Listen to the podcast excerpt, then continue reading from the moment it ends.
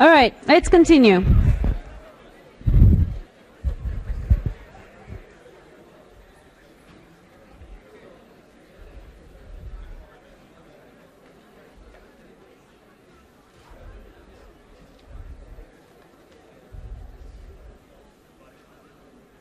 Right, so during the break, one of your colleagues came and asked me a question, and I think it's a good idea for me to sort of share the answer with all of you.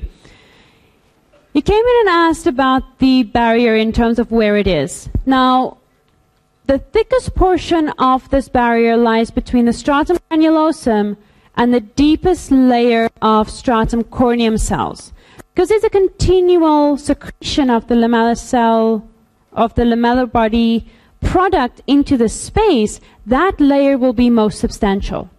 But keep in mind that as the cells move through the layers of stratum corneum, it will remain uh, or will uh, keep some of this barrier with it as it travels through. Now, it's most substantial in the granulosum layer for two reasons. One, because there's a continual um, secretion of lamellar, lamellar body contents into the space, and the fact that as the cells move through the layers, they spread out and become more flattened. Right, so let's continue with our talk on this stuff, uh, on the um, epithelium. And if you look here, we have another layer. Now, the stratum lucidum layer is a layer that is found only in thick skin. Highlight for me. There's a lot of discrepancy in the literature as to what it is and why it's there and why it appears the way it does. But what it is, if you look under a light microscope, you'll see a very thin band of lightly colored cells. And one of the theories as to why it does that is because that is the location of the thickest portion of the lipid barrier. Another reason for that is because these are highly differentiated cells. They've lost their nuclei, they've lost their, their, um, their organelles, but their keratins are not completely arranged in the way that the cell in the layer above them are. So their keratins are there, but they're not quite arranged. Now, interestingly enough, you will not always see the stratum lucidum in all sections of thick skin, but you will never see it in thin skin. So that's important to remember. So if you see a layer of thick skin, you think it's thick skin, but there's no lucidum, don't panic, it might not be there. You don't always see it. Okay. Now, moving into the stratum corneum, these are dead cells. They have no nuclei, they have no organelles, they are flattened towards the surface, and they contain keratins that are condensed and arranged into bundles to give these cells their strength. They also have a thicker plasma membrane. One of the reasons for this is because of this water barrier.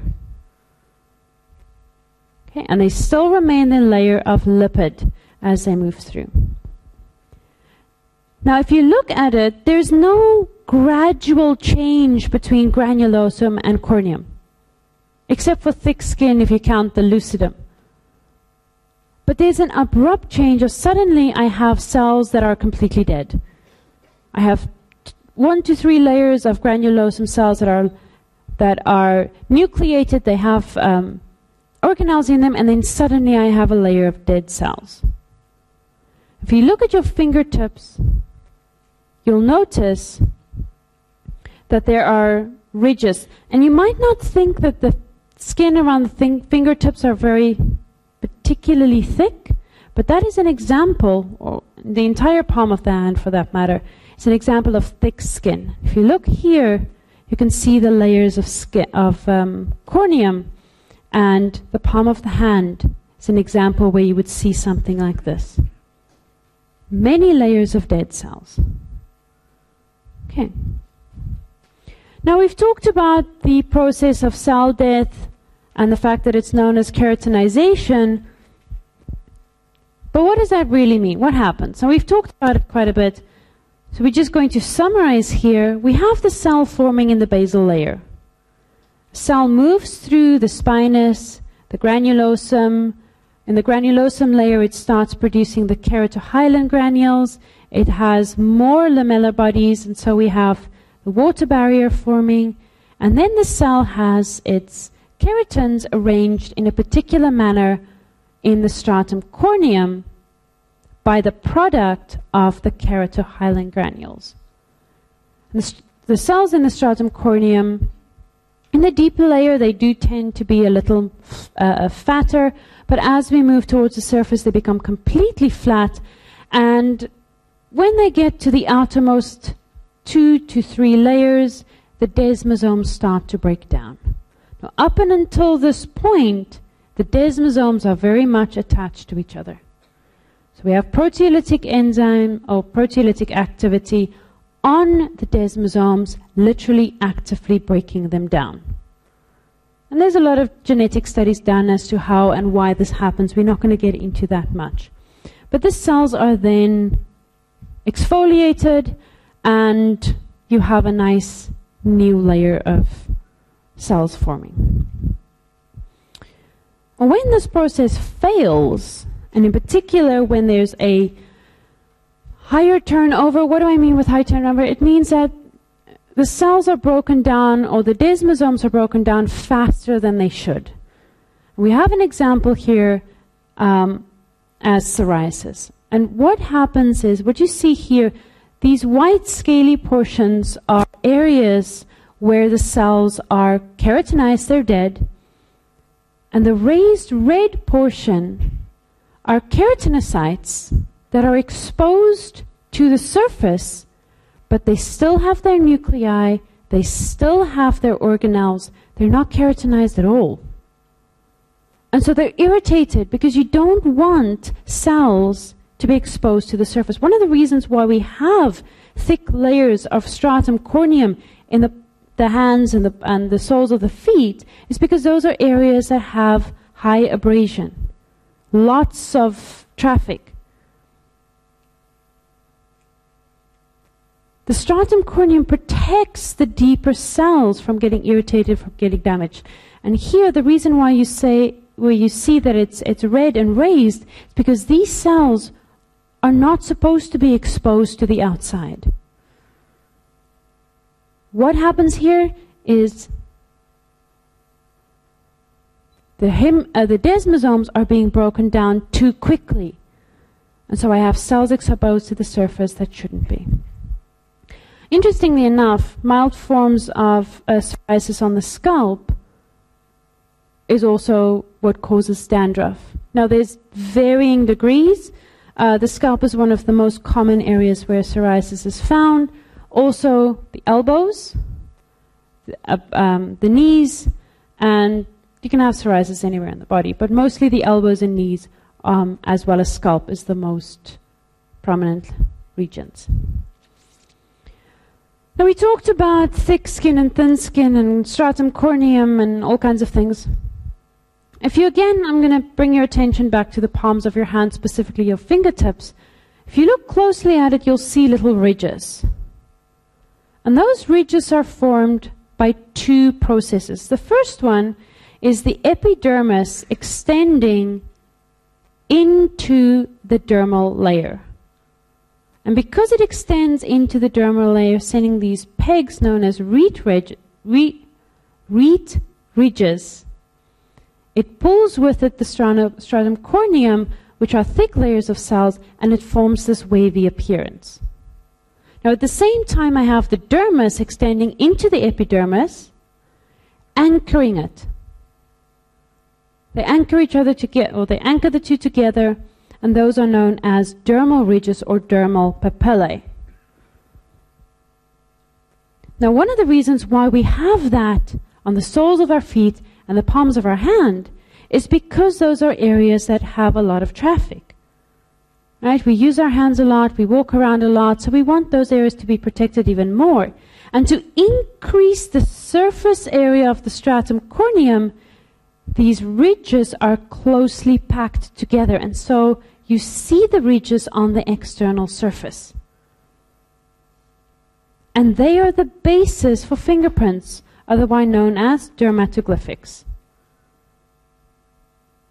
And the reason I have these, this zipper up here is because the epidermal projections and the dermal projections fit into each other like a zipper. They interlink. And you can see it very nicely on any section that's made perpendicular to the surface of the skin. Now I've talked about the epidermis, and we need to talk about the dermis.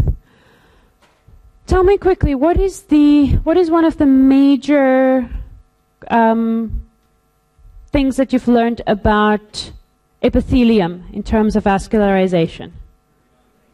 It's avascular, right? The skin, the epidermis is what kind of tissue? It's epithelium, so it's avascular, right? I need to have a layer just deep to the epidermis consisting of loose connective tissue containing multiple blood vessels so that nutrients can be uh, transferred via diffusion. So the layer of dermis found directly beneath the epidermis is going to be consisting of loose connective tissue. The layer deeper to that is the one that lends it its strength and elasticity, and that is going to be the reticular layer consisting of dense, irregular connective tissue. Let's talk about the papillary layer first. I've pretty much mentioned all of this as well. Something I haven't mentioned is that the dermis also contains smooth muscle sometimes. All of the epidermal appendages will transfer through the dermis, sometimes found in the deeper layer of the dermis or even the hypodermis. Now, certain parts of the body, such as the areola, the perineum, has a layer of smooth muscle within the dermis, and that allows for the skin to move, especially the skin around the erectile organs, to make sure that that skin stays healthy and that it can stretch and go back to the way it's supposed to be. Here's um, the smooth muscle components of the dermis control the hair, and we'll talk about this in more detail when we do the hair follicle. So in talking about the papillary layer here, we said it has loose, it's loose connective tissue, contains a lot of blood vessels, and it extends into the epidermis as these ridges or dermal papillae. Now it mainly consists of type one and three collagen fibers, a little bit of cells, and some very fine elastic fibers. These fine elastic fibers don't have any particular arrangement. They're just um, an irregular bundle of fibers. And when you look here, you can see a lot of cells, and we know that's indicative of loose connective tissue. One of our sensory organs are also found in this layer, and those are the Meissner's corpuscles. If I go deeper to that, into the reticular layer, you can actually see the abrupt change here in terms of number of fibers, the coarseness of the elastic fibers, and then also the type of collagen. The type of collagen found in the reticular layer is mostly type one. They're arranged in a slightly more um, regular or slightly more arranged um, pattern, cross, crossing each other, and they form, if you look at the skin and you pull on the skin like that, you'll see that if you push the skin together, it forms little ridges. The arrangement of collagen in this layer of dermis is responsible for those ridges forming when you compress the skin. So let's go back to our young woman and see if you can answer this question for me.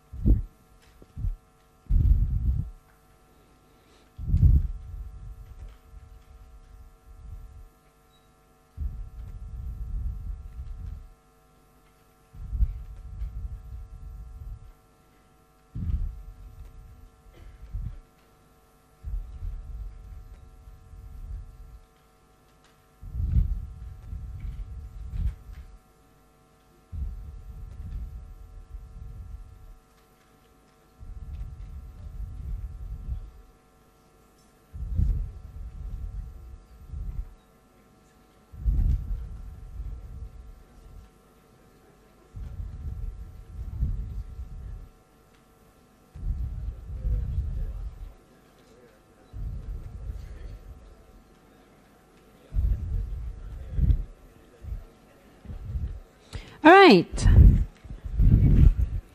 So we have quite a, a different range here. So let's have a look. Consists of dense, regular connective tissue. Which layer is that? That's a deeper layer of the dermis, right? So which cells are we talking about? Which cells are we talking about? We're talking about melanocytes.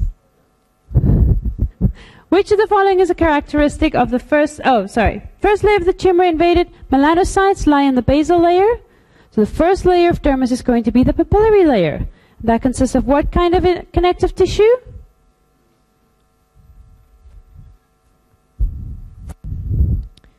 Loose connective tissue. And which one of these is a characteristic of loose connective tissue?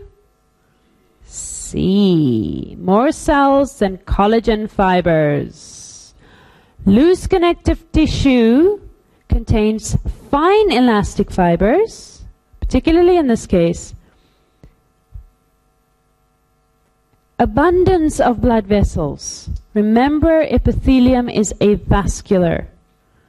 Dense regular connective tissue, that is going to be nowhere near the skin.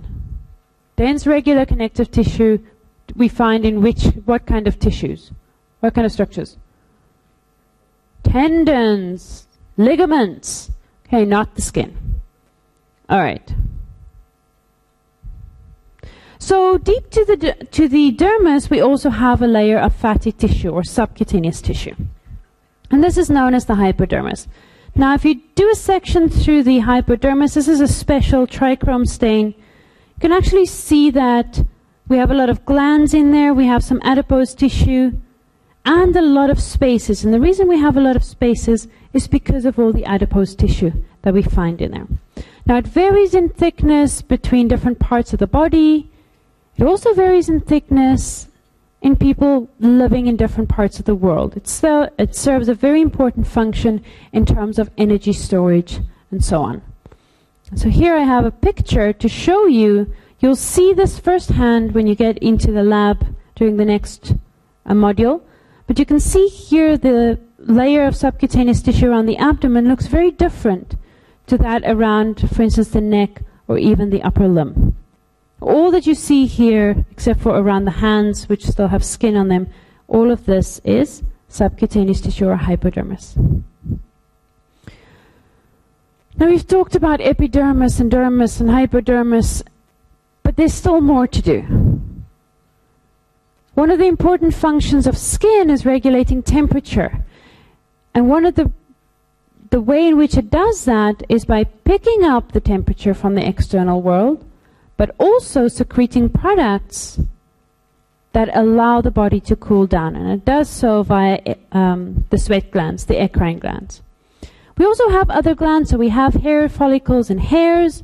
And in order for the hairs to stay healthy, we do in fact need some sebaceous secretions.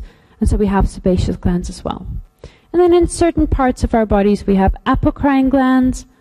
All of these structures that we're going to talk about here on the next few slides are ingrowths from the epidermis. They're ingrowths from the epidermis, and they're derivatives of the epidermis, so embryologically they form from the same structure. I'm going to talk about the hair follicle first. The hair follicle has several components. It has the um, outer component, which is actually the out or the ingrowth or the invagination of the epidermis, and that is known as the external root sheath. We'll talk about that on the next slide, really.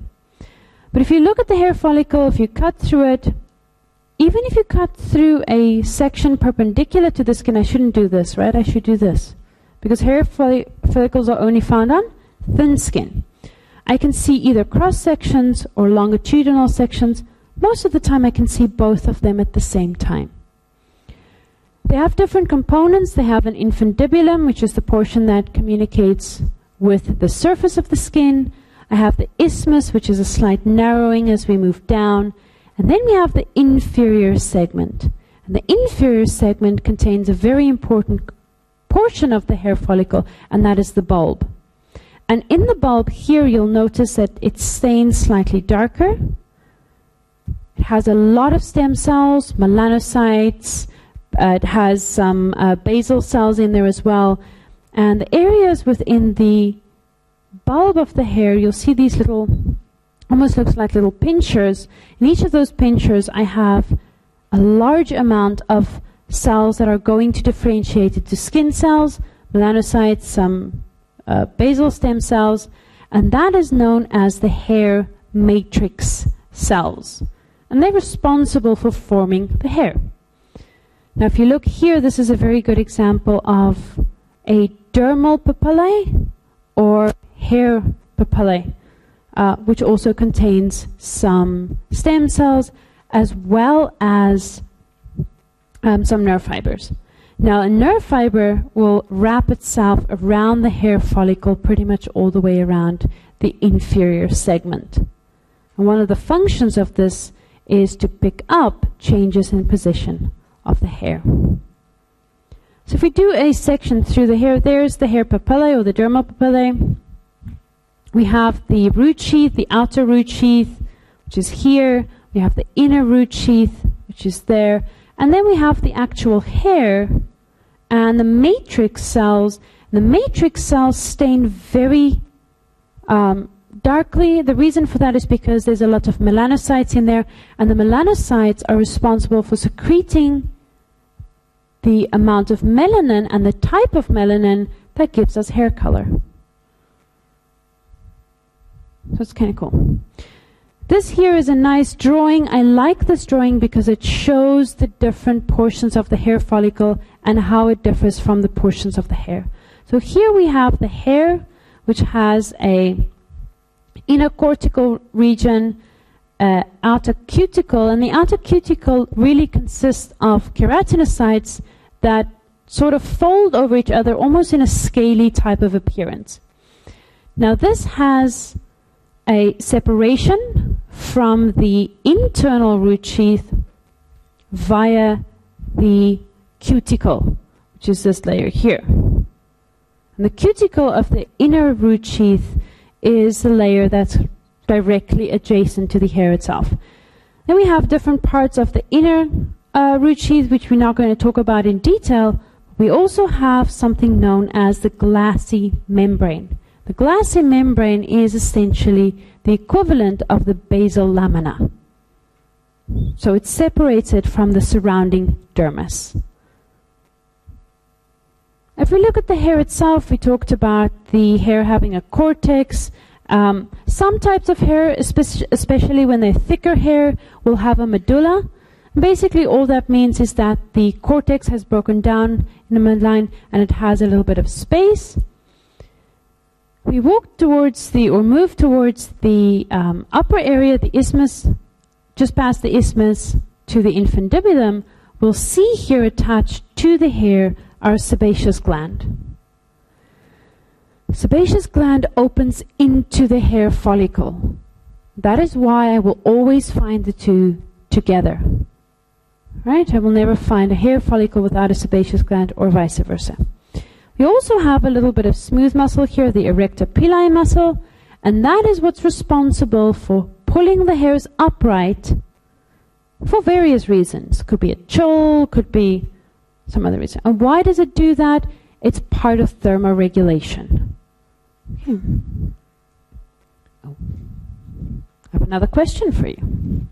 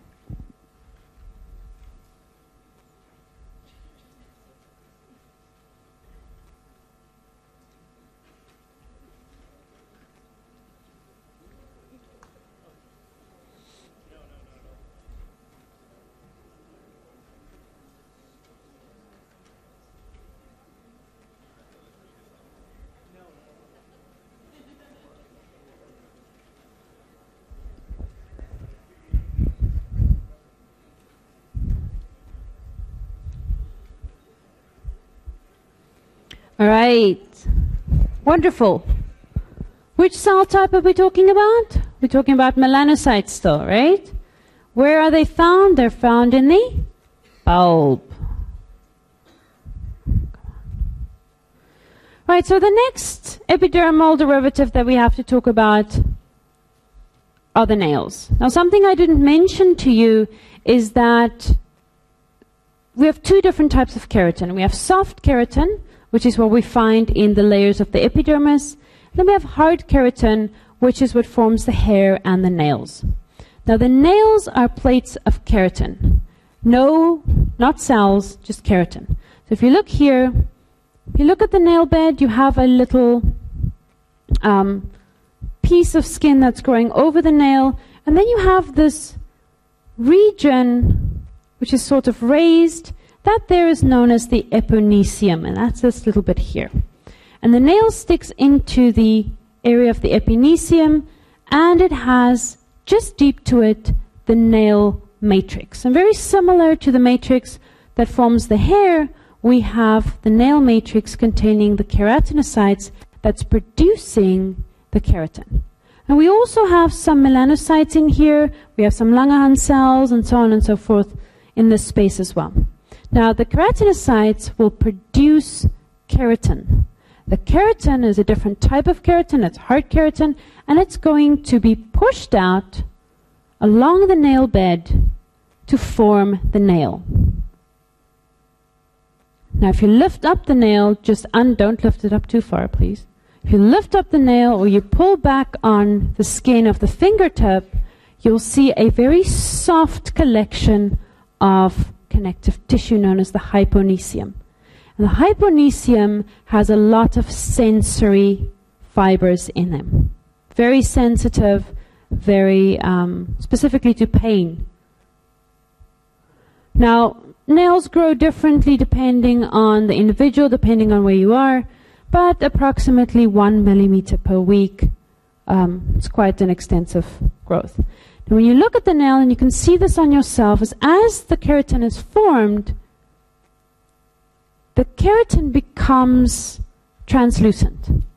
And so you can tell a lot by just looking at someone's fingertips. You can tell if they're cold, you can tell if they're oxygen deprived, because the underlying um, tissues will shine through the nails. Yeah, so you can see if somebody has lots of blood, blood supply or um, has a deficiency in uh, oxygen and so on. It's kind of nice. Now, we talked about the hair follicles, and we said that hair follicles are always associated with sebaceous glands. And the sebaceous glands secrete a product known as sebum. It's a viscous product. It's oily. The reason for it being produced is to make sure that the hair does not become brittle and start to break off. Our hair, especially on areas of the skin that's exposed, is quite important for thermoregulation, right? If you look at this, the sebaceous gland here, you'll notice that it has a sort of an acinar appearance, um, and it has a number of cells that fills this area here, and this is known as the secretory portion. But the secretion is holocrine. So what happens? The cell produces its product, its sebum, starts to die off. Cell processes, the nuclei, the organelles, all of this is broken down, and then it breaks open, and the product is released onto the surface of the hair, into the hair follicle, and goes onto the skin surface itself. Now, the reason why it stains clear with H and E is because of the type of product that we have in there. When we look at it, we can see nice clear patches, always associated with my hair follicle. Now, we've talked about hair follicle. Here we have a nice one.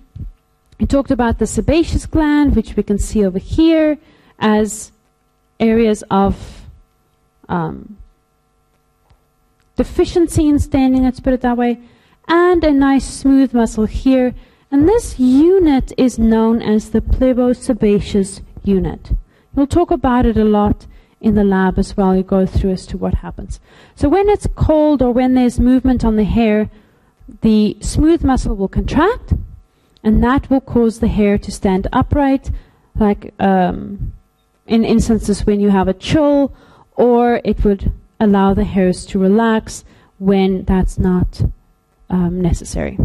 It also picks up subtle movements, and part of the hair follicle will pick up subtle movements in terms of position of hairs and things, mostly on um, other animals, but if you're sitting and you have a breeze going across your arm, you can, can tell the, the, the uh, direction of the breeze coming across your arm as well.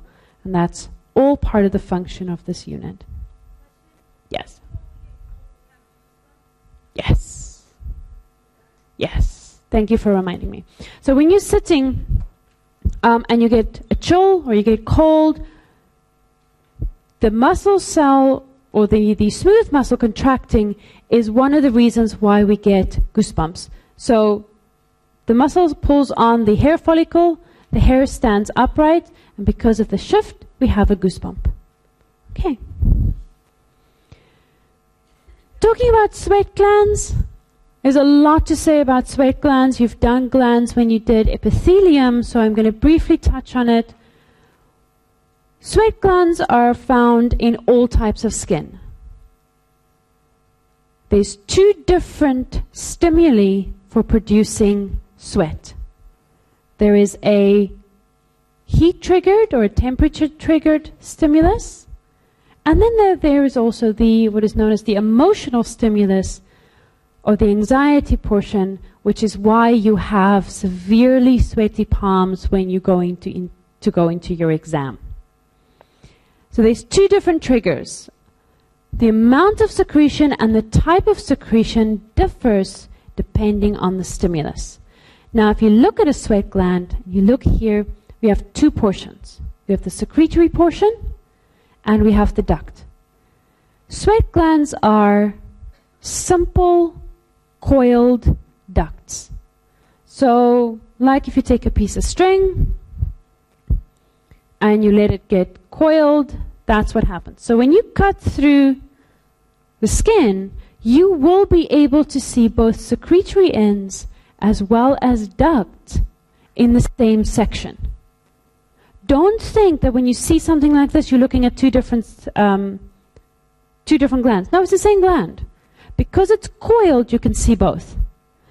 As it moves to the surface, something else happens. So we have the coiled end at the bottom like that, right? Sorry, guys in the back, I know you can't really see. But as it moves towards the surface of the epidermis, it will start to spiral more and more and more. And we have a, I have a slide on the next, um, a, a picture on the next slide that'll show you that nice coiled appearance. So the secretory portion is actually quite deep. It can be in the dermis, sometimes even as low as just between the junction of the dermis and the hypodermis. It's very deep, and it's very easily identified for three major reasons. I look at it here. The first thing is it looks like there's a number of different layers of cell, but if you look closely, the secretory portion has pseudostratified, pseudostratified epithelium. Why? Because all of the cells touch the basal layer. I have two different cell types. I have clear cells, which are these ones here, and then I have dark cells, which are slightly less numerous. They have a lot of secretory granules, and these two cell types produce different products. The clear cells are responsible for secreting our uh, serous products, which is usually a watery fluid, contains very similar to um, to plasma um, and to the excretory fluid that would actually be formed in the kidney, interestingly enough. So it has some urea in it, it has some waste products in it, and so on and so forth. The dark cells are more responsible for producing proteins. What do they have? They have rough endoplasmic reticulum. Rough endoplasmic reticulum indicates formation of proteins. Now, as the fluid moves into the lumen of the gland here, it's secreted into the lumen. So we don't have the same type of secretion as we did with the sebaceous gland. The product is secreted into the lumen via um, the apical portion of the cell. It moves into this space and the fluid is added onto by the dark cells. Now, it's not just secreted into the luminal surface, but also into the lateral surfaces. And the portion of um, the secretion by the clear cells that's secreted into the lateral surfaces of the cells are added onto by the dark cells. So they're sort of mixed in between each other.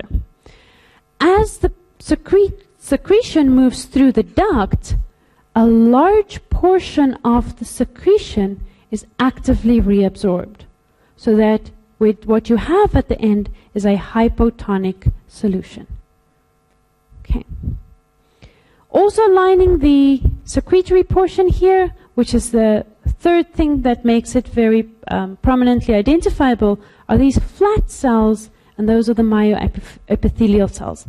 What myoepithelial cells do, they're only found in the secretory portion, because when they contract, they help push the secretion into the lumen. That's what they do.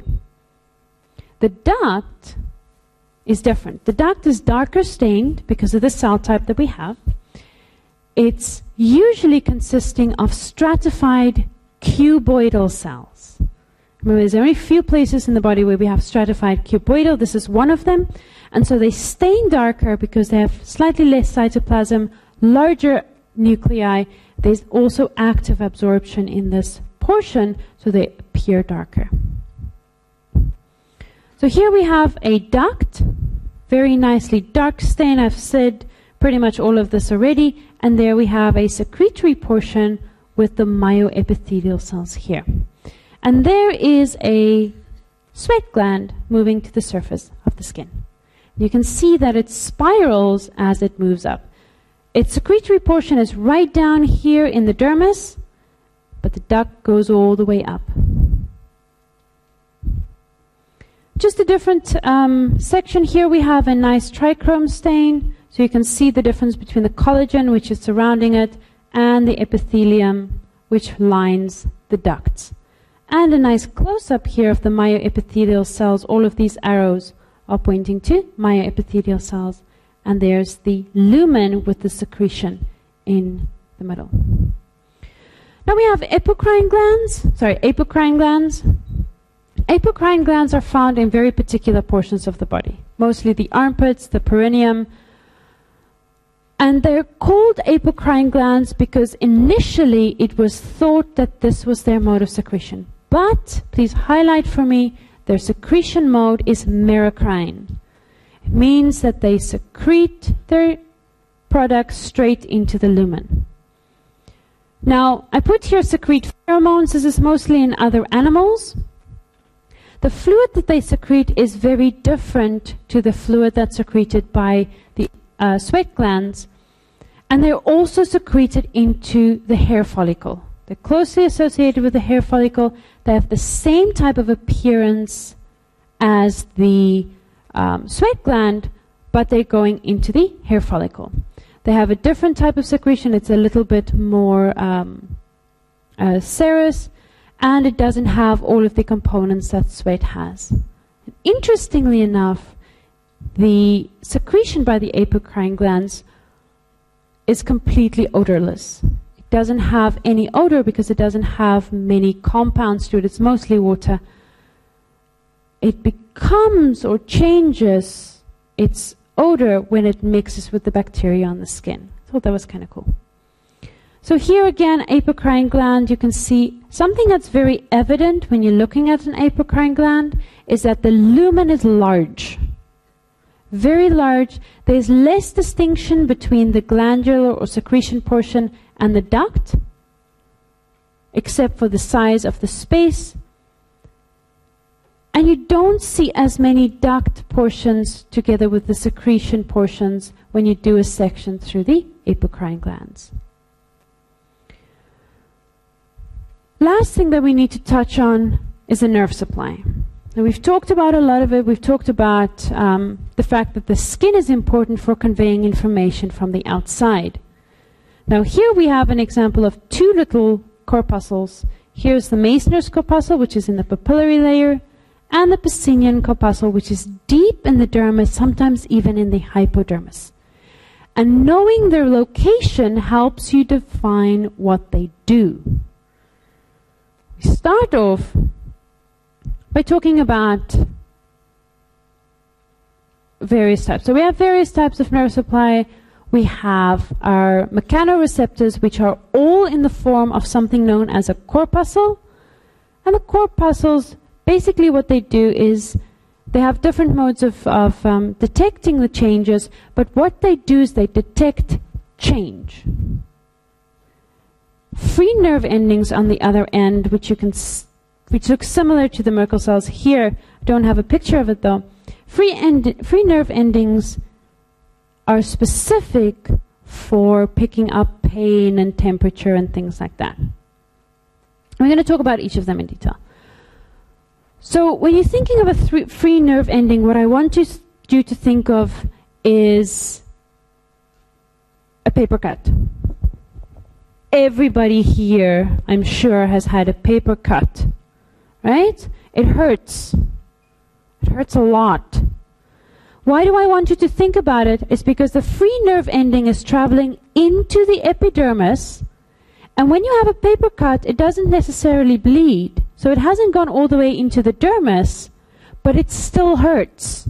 It's because the free nerve ending travels through all of the layers, except, of course, the corneum of the epidermis. It extends in and travels and branches throughout.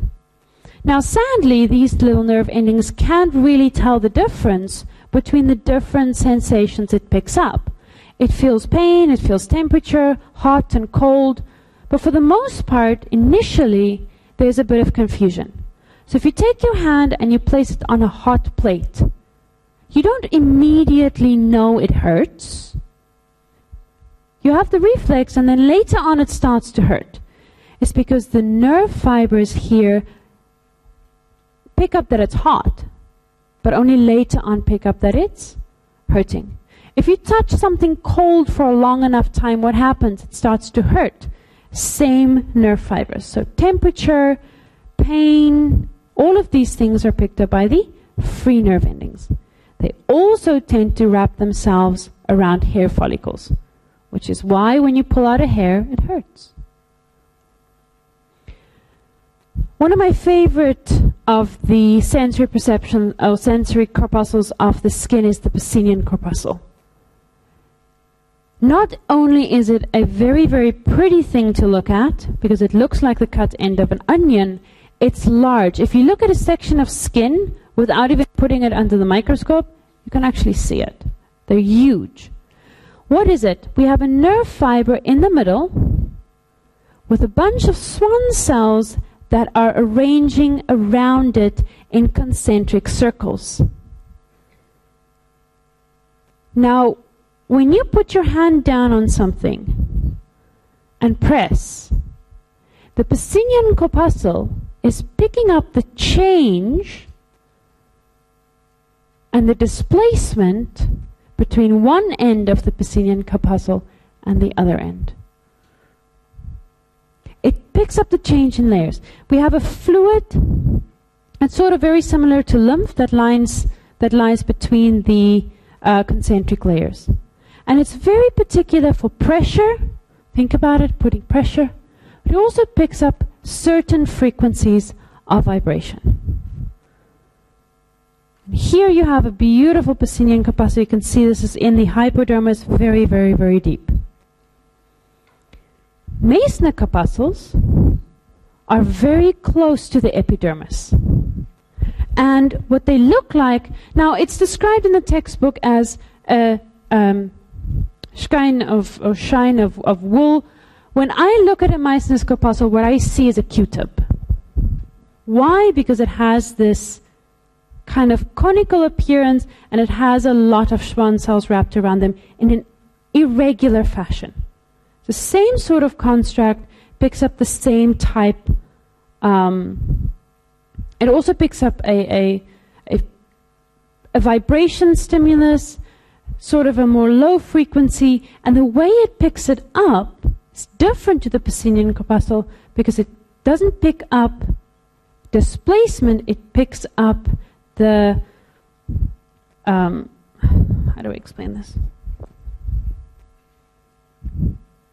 It picks up the difference between one side and the other side of the mace. So when you have your hand down, it picks up the low frequency, the small subtle changes in this part of the dermis. I think that's the best way of describing it. Okay. Slow vibrations, low frequency vibrations. All of these are mechanoreceptors. And here again we can see a Meissner's corpuscle, Meissner's corpuscle there. They're always found in the papillary layer, squished up against the epidermis. Always, always. Now, Ruffini corpuscles are ones that you will not really see under a light microscope. They have a sort of a flattish appearance. They have a nerve fiber coming in, branching out. And instead of having the Schwann cells wrapped around, it has a capsule that's fluid-filled. And they pick up specifically stretch and torque. So if I were to pull at my skin, stretching it or pulling at it and letting it, that's the Ruffini's corpuscles. Now, all of these, as I said, has a similar appearance. And remember, we have the myelin covering the nerve ending all the way up and until it enters the corpuscle region, which is the capsule.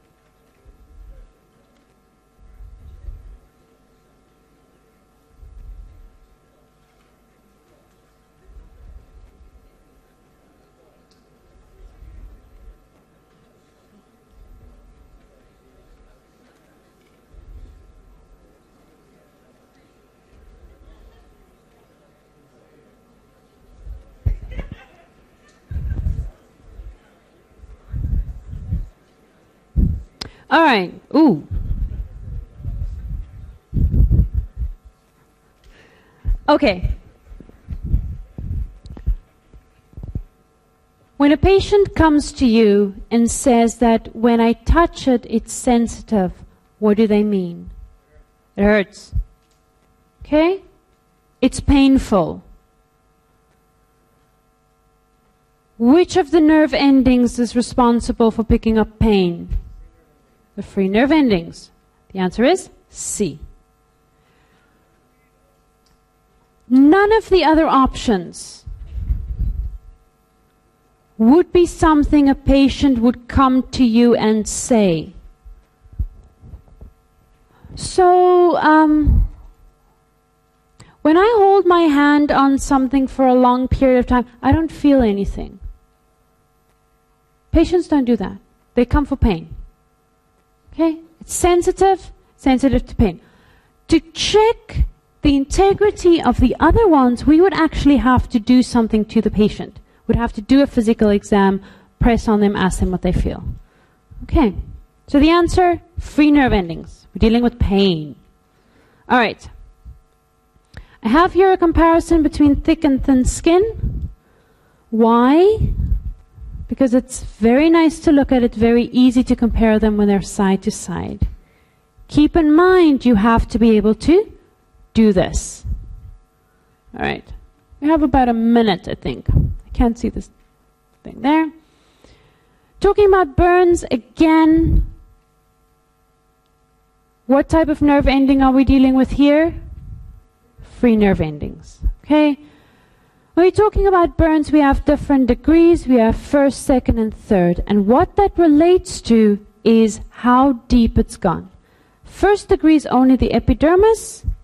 Second degree, epidermis and dermis.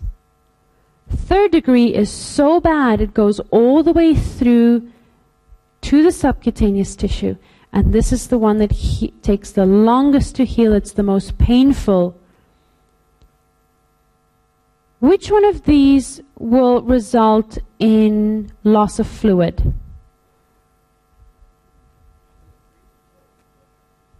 Both second and third. Why? Because where's the water barrier? It's in the epidermis.